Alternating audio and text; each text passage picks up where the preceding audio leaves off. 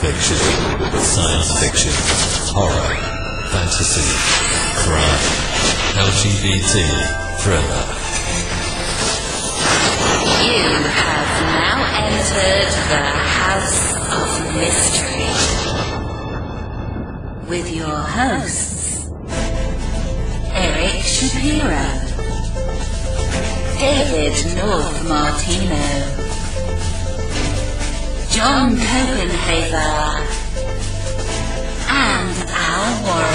Heard on KCAA 106.5 FM Los Angeles 102.3 FM Riverside. and 105.0 AM Palm Springs. Well, welcome back into the house of mystery.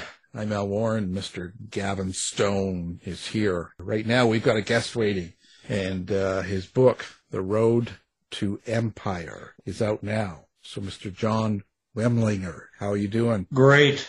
Wonderful to be with you both this evening.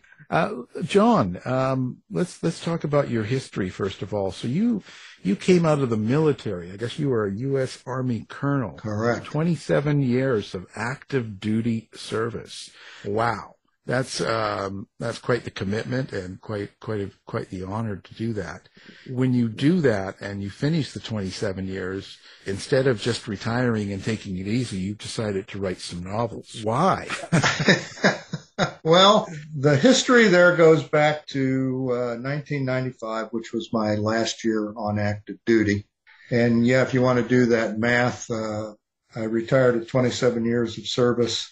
And uh, this year I've been retired 28 years, a year longer than I served. And that's just mind boggling to me. But in 1995, my last year on active duty, I was stationed away from my family.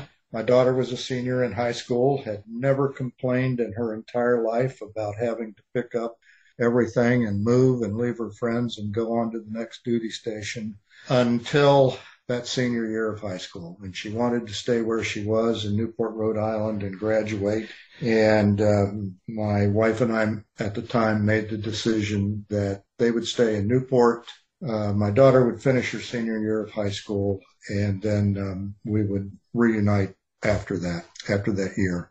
So I had loads of time on my hands and um, I was reading a lot of Tom Clancy, the original Tom Clancy stuff, uh, The Hunt for Red October, The Cardinal and the Kremlin, and uh, and those kind of classic Clancy books.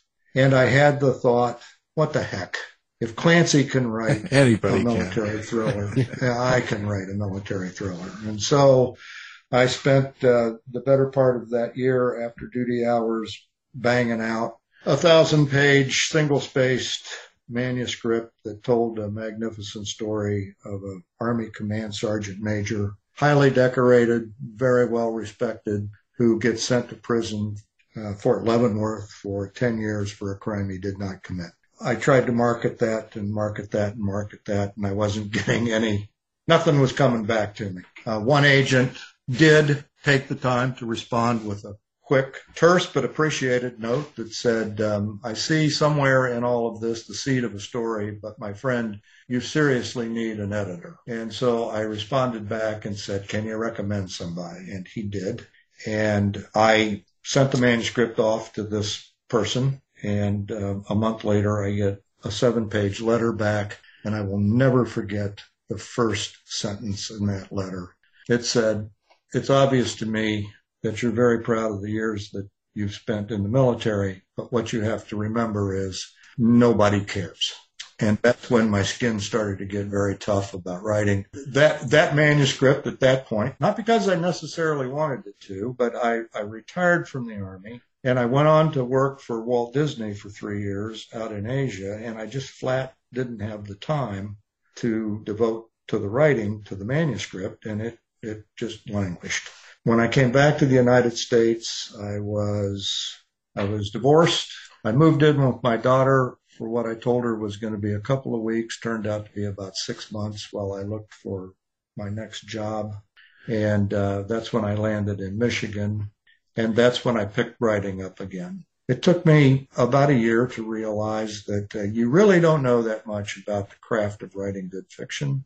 So I started to attend writers conferences. I joined a writers group up here, a group that I'm still a member of. I went to writers conferences in Chicago and New York City. I really started to rub elbows with other writers. In 2016, I published my first book. It took me four years to get it out there, to get it right.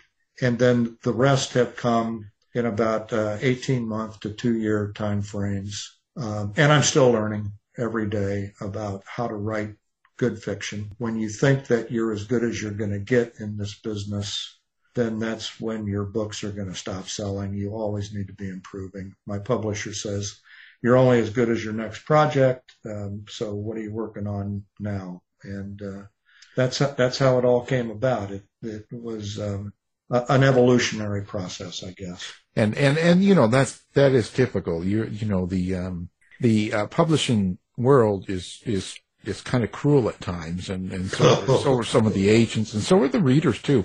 You know, it's a changed world now. I, it's very judgmental. Everybody is reviewing everyone online somewhere, and so a lot of that, after some years, you learn how to ignore that. I mean, I do for the most part because it's just a lot of noise, and there's just nothing I can do about it. You know what I'm saying? Like so. And if I focus on all the noise and all the people saying bad things, I, I get taken off track of what I'm trying to do in a book, let's say, or in a show. So that's just something that comes along with with the territory. So you just kind of got to ignore it, you know, and move forward. I mean, really, someone gives you a, a bad review or a one star review, and they say something. What, what are you going to do? I, someone said something about that with the show. I, I always turn around and say, "Well, I don't go to your job." Tell you what to do or what you're doing wrong. I mean, some of it is, you have to do that. You have to put that wall up and kind of go listen. Because if, if, when you write something, you know if, if it's got the true meaning and if it's good. There's nothing wrong with, yeah, having an editor and having publishers go through it and change and fix things and grammatically do things the right, right way. That's all good. It makes it a better and more chance. It is. You know, it's, it's all good, but there's no reason to be so negative. The uh, I've come to like the editing part of the business of writing a book almost as much as I like the creating of the first draft of the manuscript uh, because I realize that. Um, well, first of all, I have a lot of confidence in the editors that my publishing company hooks me up with. Um, on the last three projects, I've worked with the same editors and um, they've gotten to know me. I've gotten to know them. And the result is that the finished product, the one that is out there on Amazon and is out there on Ingram Spark, um, is a, is a pretty good product that that is that is worth the customer's hard-earned dollar. But if you look at it from the customer's perspective, there's a lot of stuff out there. When I talk to people about my writing, I, am I'm often asked the question, well, um, how do you do it? How do you get your books published. And the way I answer that question is that there's good news and bad news. And the good news is that today anybody can publish a book. The bad news today is anybody can publish a book. And so what that puts on the reader is the onus of having to determine what book is worth my hard-earned money. And um, th- that's that's a challenge. So uh, if you if you're looking at a book on Amazon and they don't have the first three or four chapters loaded there for you to take a look at and read and get a feel for whether or not it's a book you'd finish, then I'm not sure I would buy that book. I mean, that's just me. That's just the way I approach it because of all the noise that you're talking about that's out there and the competition for the reader's dollar. It's stiff in, in this in, in this industry today. Yeah. Yeah, it's flooded. You know, and, and if someone gives you a bad review, you could always look up and find out who they are and go after them. I mean, you're, you've got the experience, right? So you can get out there and, and that'll be the last time they give anyone a bad review, right? Um, I've, uh, I've been the recipient of a, of a one star review and, a, and some two star reviews and and they hurt, they sting. But, um, like you said, you just got to brush that off. Um, if, if you're going to be if, if you're going to be a published author and you're going to put your stuff out there for other people to read, you have to be ready to put your big boy pants on and uh, and take some shots here and there. Yeah, I think the trick is to, to just like kind of overlook the, the one and two star reviews because those those are customers that are probably not going to buy again. You know, concentrate on the three, four, and five star reviews. Listen to what they're saying and, and give them more of what they want. You know, because they're they're the customers that are going to come back. Yeah, you know, your one star reviews, yeah, don't take any notice of them. Exactly, Gavin. Exactly. Well, even the big guys, you know, like uh, Stephen King and and whoever you you consider to be great, even they, if you go find their books, they've got some terrible reviews too, right? They might be 70,000 four stars and then 200 bad ones, but they still get them. They're, you, you can't be everything to everyone. And that's just, No, you can't.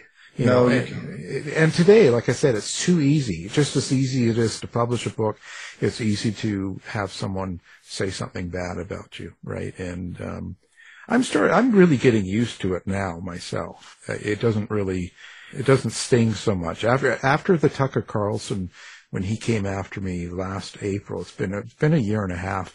When he did that, that kind of really shook me, uh, cause I never had someone that, that, you know, um, let's say popular, you know, Yeah, with that platform. audience Yeah, with actually, platform. yeah, and to come after me, and I was like, whoa. So I kind of, it wasn't so much that was him because you know who cares, look at him, but it was more about that he had the audience, and then the the response on online was incredible. Like the the people that were saying awful things to me for about two months, yeah. and um, but the thing is, then then you start, you know, after that kind of a slam, I realized that that's just part of it you know, and there's really nothing going to happen. No one came to my door. No one went to the, any of the stations. Nobody really, it's just a whole lot of talk. And you being military backgrounds, nobody's going to come after you anyway, but Yeah, I, yeah.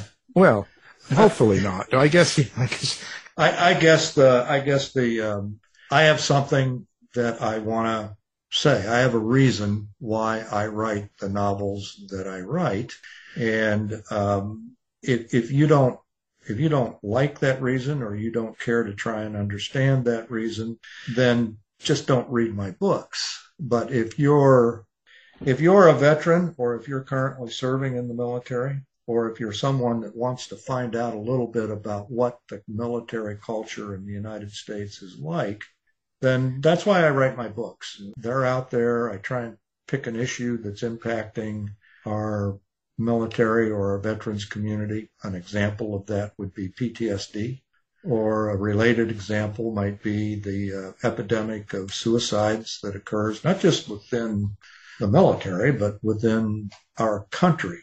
And then I wrap a story around that issue to try and make it clear to the reader how that issue impacts the people that that are that are serving, that are that are protecting our American way of life. And do you find that, um, that, um, the public doesn't really get or know what it's like?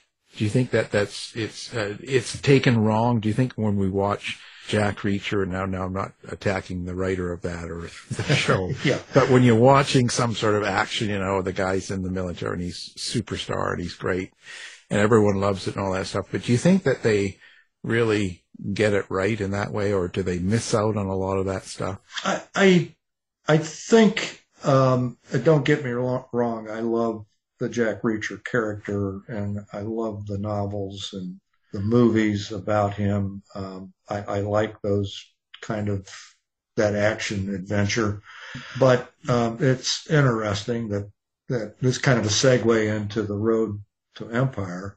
It that is a family saga, and um, some people that have read it have asked me, is this an autobiography? I have to kind of admit that, yeah, it is. That wasn't the reason that I wanted to write the book. A- again, I'm, I write about what I know, and that's the military and military culture. And so The Road to Empire is a story about a young man, senior in high school, um, sitting in class on the morning of September the 11th, 2001 and the teacher walks in and breaks the news to them about what's happening in New York City on that tragic morning.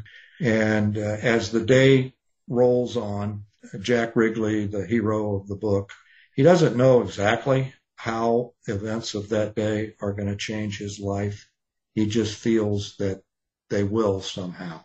Two years later, he finds he's turned down an appointment to West Point. He doesn't He doesn't want to go there. Um, his dad's wealthy um, and can pay his way to go to any college in the United States that he wants to go to. Um, and he doesn't, Jack doesn't see how a four year degree from the military academy is going to move him to what he really wants to do, which turns out to be a career in aviation and more specifically aviation maintenance. So he, um, instead of going to West Point, he goes to Western Michigan University, which has an excellent aviation science program, and he's learning to become a pilot. He's in his second year of school and he finds out that two of his best friends from high school have just been killed in Afghanistan. And now that conflict becomes very personal to him and he, he grows a conscience and enrolls in the Army ROTC program at Western Michigan University and is eventually commissioned as a second lieutenant. And because he's a rated pilot, the Army does, despite what people may think about the Army, they occasionally do get the round peg in the round hole. and Jack is sent to Fort Rucker, Alabama to learn to fly helicopters. And um, the story uh, takes off from there, and it's the story of this meteoric career because he's a great officer. He is technically competent, works well with others, and he's he's ramping up very quickly to become a general earlier than most of his peers would ever be considered for that. And a family crisis occurs and he has to make a very difficult decision. That happens in our military more often than anybody in the general public understands. It is a very difficult row to hoe for not just the member that's serving, but for their, their spouse, their children, the grandmother, the grandfather, um, on both sides of the family, the aunts and the uncles, it, it becomes a challenge. And that's what the road to empire is meant to portray and to help, to help people understand. Because I think you're right. I, I, you alluded to the fact that maybe the general public just doesn't understand what that culture is like in America. And they don't because there's so few that serve today. We're an all volunteer force. We became that in 1973. Today, the strength in all the military services is the smallest that it's been since pre World War II, but yet we are well equipped. We're the best trained. We're highly professional. I have great confidence in our military to do what they're expected to do, but they have to do it through a whole series of challenges that I honestly believe the general public is clueless about. And so that's why that's why I write. I try I try to to be a window for those those those people that they can read and they can see and learn what that culture is like. And you said this was a, a semi autobiographical style um, kind of piece of work. Is is that the reason why you decided to write this from the first person's perspective? and and what were the other challenges involved writing from that that kind of perspective? Gavin, you're, you're very perceptive. Yes, I, I, I think that um, that while I didn't necessarily want it to be autobiographical or semi-autobiographical, I had to write this book from the first person because I wanted the uh, poignancy to be there, and I thought the first person was the best way to deliver that. I also wanted it to be kind of a conversation that would go on with the reader as as they're reading the book. And I, and again, I thought the first person was the best way to do that. But this is the first book that I've ever written in the first person. And it was a real challenge. Um, it is so easy to slip into the omniscient narrator. And um, I got to tell you, as I was writing it and then editing what I'd written, I can't tell you the number of times I'd slap my head against my forehead and say, well, there you did it again. You're out of first person. You're back into the omniscient narrator. Get back at it and fix this. So yeah, it's, it's a, it's a challenge. Oh, definitely. Yeah. Yeah, and and how did you manage with the, the kind of the other characters within the book, writing it from that perspective? Did you find that that uh, more difficult, or did you find that was actually easier to do it from that perspective? there there was a challenge there, and I actually went to my writers group and um, and and ran a couple things by them um, and got some very helpful suggestions as to how to pull it off. So um, there's there's the first person from the perspective of Jack Rigley, who is the book's main protagonist. But then I also needed to get in there the first person from the perspective of Annie Rigley, who is his girlfriend on September the 11th when that tragedy happens and who becomes his wife upon his graduation from college. And the two of them launched this military career together. And I wanted some chapters to tell the story from first person in Annie's perspective. And so when you have two or three chapters and it's all in Jack's perspective, but now you're shifting to a chapter where Annie needs to react, for example, to uh, his first deployment overseas to a combat zone. You've got to somehow make it clear to the reader that the I in this chapter isn't Jack, it's it's Annie, and she's alone at home at Fort Campbell, Kentucky, and coping with this um, immense feeling of solitude, uh, desolation, isolation. Um, he's gone. He's he's in harm's way. I'm left with our young daughter, um, the dog, and and there and there's that empty feeling at the pit of her stomach. To tell that through an omniscient narrator is not the same as telling it through her eyes in in her first person. And but the readers the readers got to know that oh the first person here has shifted from Jack to now a conversation with Annie, and they need to know that within like the first sentence of that chapter. So listen, how do you create that character like Jack Riley? How does that develop in your mind, and what kind of relationship do you end up having with that character? Do you see them? Do you see, do you see them? Do you feel them? Do you hear voices? Like what, where, where are you at with your character? So, uh, I, I, I listened to your interview with, uh, the marvelous Tess Gerritsen and, uh, and you had a similar question of her about how she creates her characters and, and yeah, um, I'm a pantser. And I think Tess, if I remember right, said she was a pantser as well. If I had to do this starting by writing some kind of a detailed outline chapter by chapter, and in each chapter what each character is going to be doing, um, I think after about uh, an hour of that, my head would explode because because I'm not that um, I, I, I don't approach the task of writing a book um, from that level of organization. I have an idea about what the issue is. I have an idea about what the story is that I want to spin around that.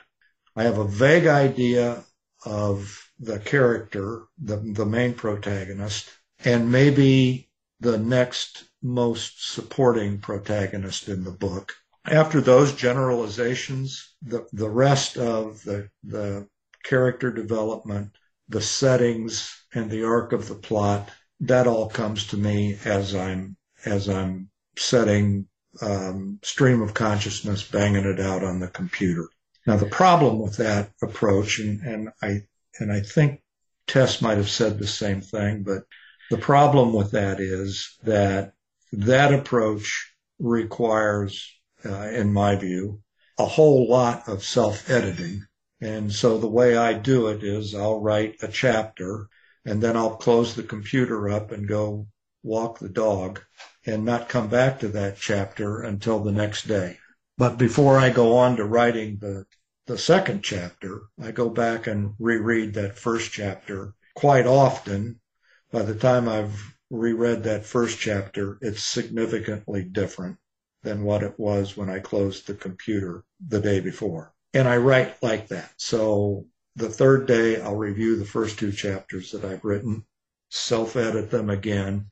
So by the time I've gotten through the, the book, uh, the, the first draft of the manuscript, I've probably self-edited that book 10 or 12 times. And, and at that point, I would have to say that uh, right now, at, at the point I'm at with that first manuscript, first draft of the manuscript, I am so close to the forest that I couldn't even see a tree if it fell on me. And that's when, then that's when I start to work with my publisher and um, and the wonderful editors that that they have connected me with on on all of my books. So are you starting with the idea, like when you talk about the subtext of it, you know, some sort of theme, a meaning that you want the reader to get because you're talking about what you know, you know, the military life. Mm-hmm. So, so when you're in that place, so do you have the idea, the theme first, and then you create the characters and then add them to it or put them through that, what you're going to, or how does that start for you? No, I think that's, you just, you just said it um, I start with the with the issue. So, um, for example, Winter's Bloom, the the first book that I published, took me four years to get that one right. 2012, I started to write it um, at the at the behest of my wife. I was uh, disgruntled at that point in time. I had um, just been laid off from a really really good job working with troubled youth um, here in Michigan and um, I was angry. I was upset about that. And uh, my wife was the one that said, if you don't get better, you're just going to get bitter. Um, she was a middle school counselor. And uh, so that gives you some idea of the mental level that I was operating on at that point, at that point in my life. But she also said, why don't you write? Why don't you start writing again? And, and, and I did in 2012, but I still had to learn the craft. So it, it was 2016 before Winter's Bloom came out. But the subject of PTSD was the driver for that book. And, and, and I started with that. And it goes on from there to the main character, a guy by the name of, of Rock, um, who was a v- Vietnam veteran, comes horribly wounded in the war. Lucky that he was able to save the leg that was so badly shot up. But a, an, a, an orthopedic surgeon does that. Uh, Rock rehabilitates, um, but he's he's left with a, a limp for the rest of his life. He he comes back to the United States, rehabs from his wounds, goes to work for General Motors for 30 years. But in 2000, 2008, 2009, when the recession is really starting to hit Michigan, he is told, um, here's your gold watch. We no longer need your services. You're being forced to retire because we're closing all of our plants here in Flint, Michigan, which is where he was from. He's angry. He's bitter about that. And uh, he's a processor. And so he decides that he's going to go spend the winter on the edge of Lake Michigan. Now, I got to tell you, nobody goes to Lake Michigan in the wintertime unless you want to freeze to death. I mean, it's really a cold, it's beautiful, but it's windy, it's cold, and um, and and he rents this place along the edge of Lake Michigan, just trying to figure out what his next move is going to be. And while he's there, he meets the widow that lives next door, who is now five years after her husband's died, and she is stuck in her grief. And the the rest of the book is how the two of them, from really, she's fabulously wealthy. He's a blue collar worker from Flint. Financially, he's okay, but he's far from wealthy.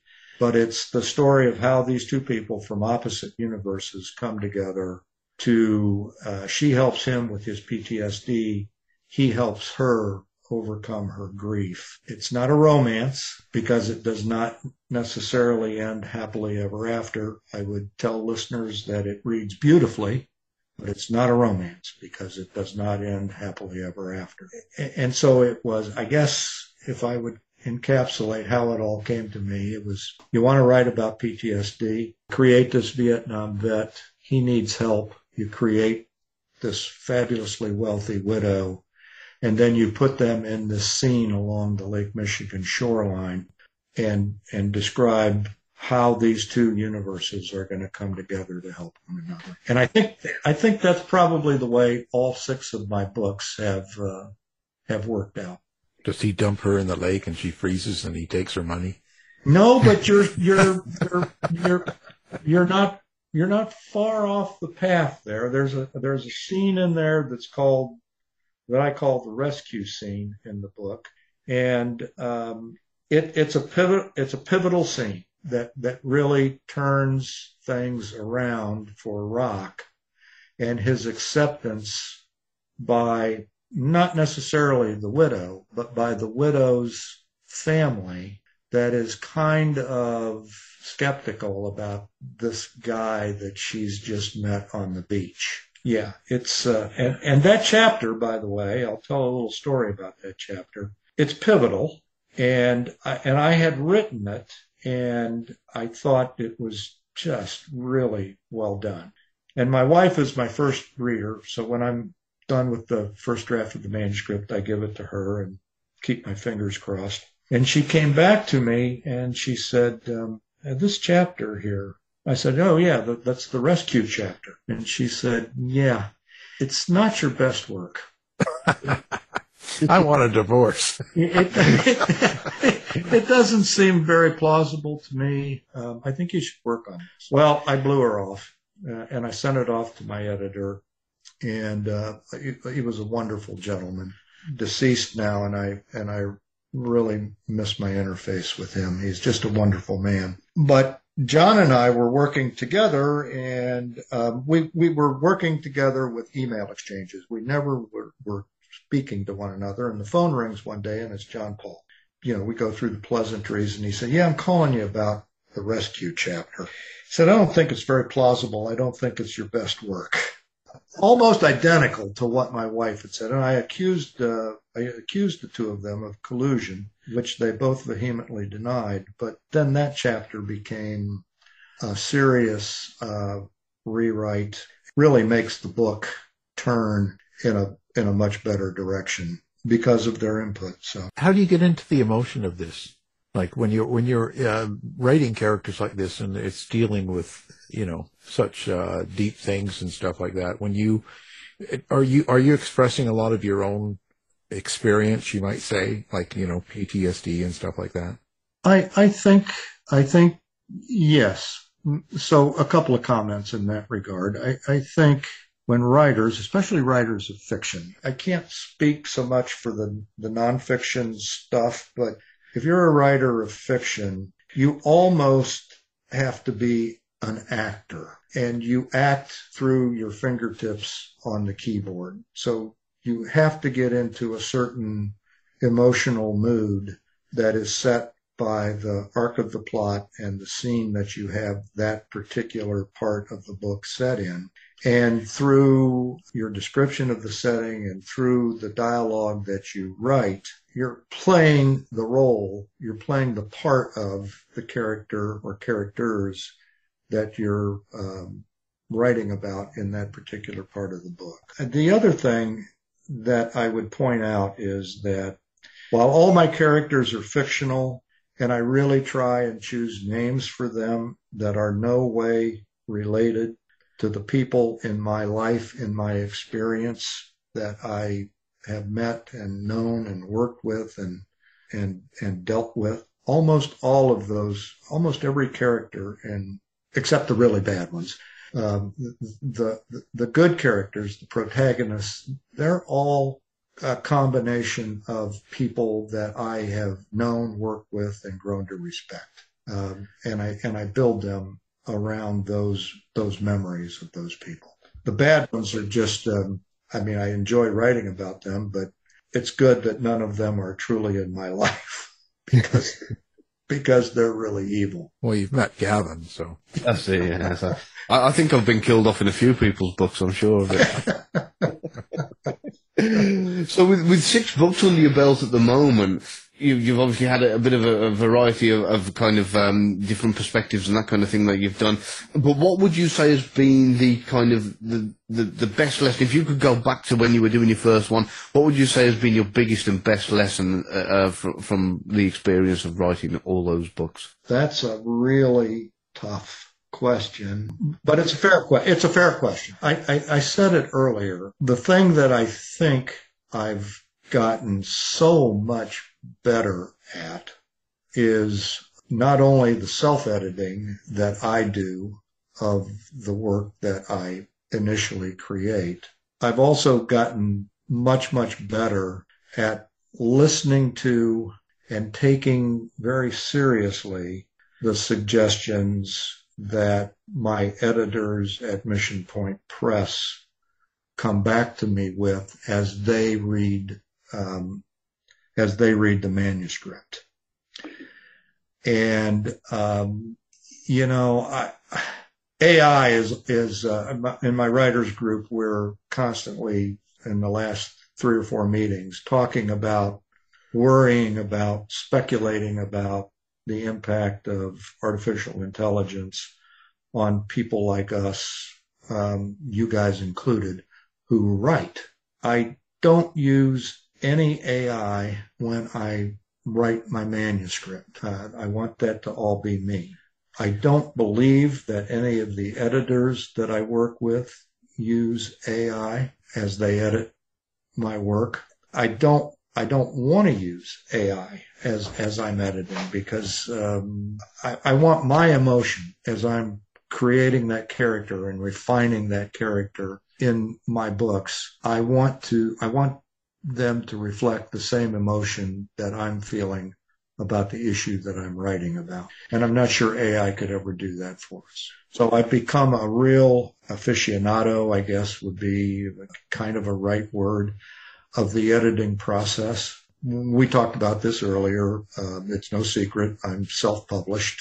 So I pay to get my books into the marketplace. Um, a good portion of the fee that I pay to my publisher to get my book out there is paid to these editors that I work with. And what I have learned as I've worked with them is you have to consider their work as like you're paying tuition for a graduate level creative writing class. You know, it's like any college course. You have the option of going to class or not going to class. If you're paying your money, it seems to me that the smart move then is to go to class. Rather than getting upset about what they're suggesting, take a good look at it, take it to heart, see how you can rework the part that's that's galling them. When you do that, I believe my experience has been over six novels now. You're going to wind up with a piece that's ready for the marketplace that is so much better, so much more refined than that first manuscript that you produced uh, all by your lonesome. There you have it. Violence. Do you think about the violence you write on the page? Because it is kind of that sort of a, uh, you know, are you thinking about it? Do you kind of do it in a cautious way, or do you just go all out? I go all out. Oh, uh, good. Uh, I, yeah, yeah. I have a book. Um, it was the um, it was the fourth book that I published. The title of it is The Widow and the Warrior, and I released that book. I, I live in Michigan.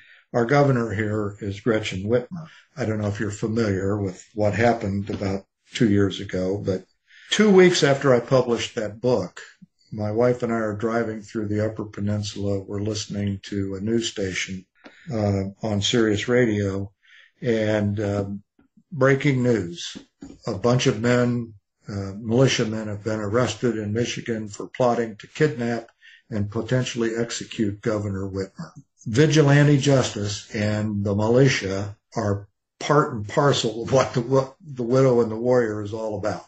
And that book wasn't out in the marketplace two weeks before this news broke about Governor Whitmer and her potential kidnapping. I've created in that book some of my most evil characters. They are really bad people and they have no moral compass. Several of them are for hire killers. So if the money's right, they're, they're going to take you out. The language is harsh.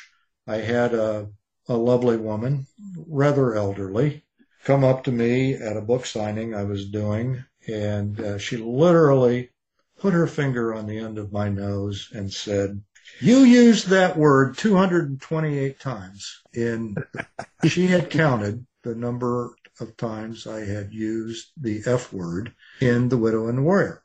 And she said, you have, young man, a better vocabulary than that. I'm 78 years old, so I'm not a young man, but I, in her view, I guess I was. You have a better vocabulary than that. And uh, after I recovered uh, my senses a little bit, I just looked at her and said, Yes, ma'am, I do have a better vocabulary than that, but these are some of the worst characters I've ever created, and this is how they're going to talk. They are not going to say, oh shucks, golly gee darn. They're going to use that word, and that's why it appears in the book. I don't, I, I don't think I ever convinced her that it was a good reason for writing it the way it was written. It won a gold award in the Colorado Independent Publishers Association mystery thriller category. Congratulations. If you got the, the count right. yeah. You know, I don't know if she did or not. I, I knew, I knew that word was in there a lot, but again, that's the way those characters are gonna, they're gonna act. And so when I was writing that dialogue, I was writing character with those bad guys. That's the way to do it. Yeah, you should have told her to F off.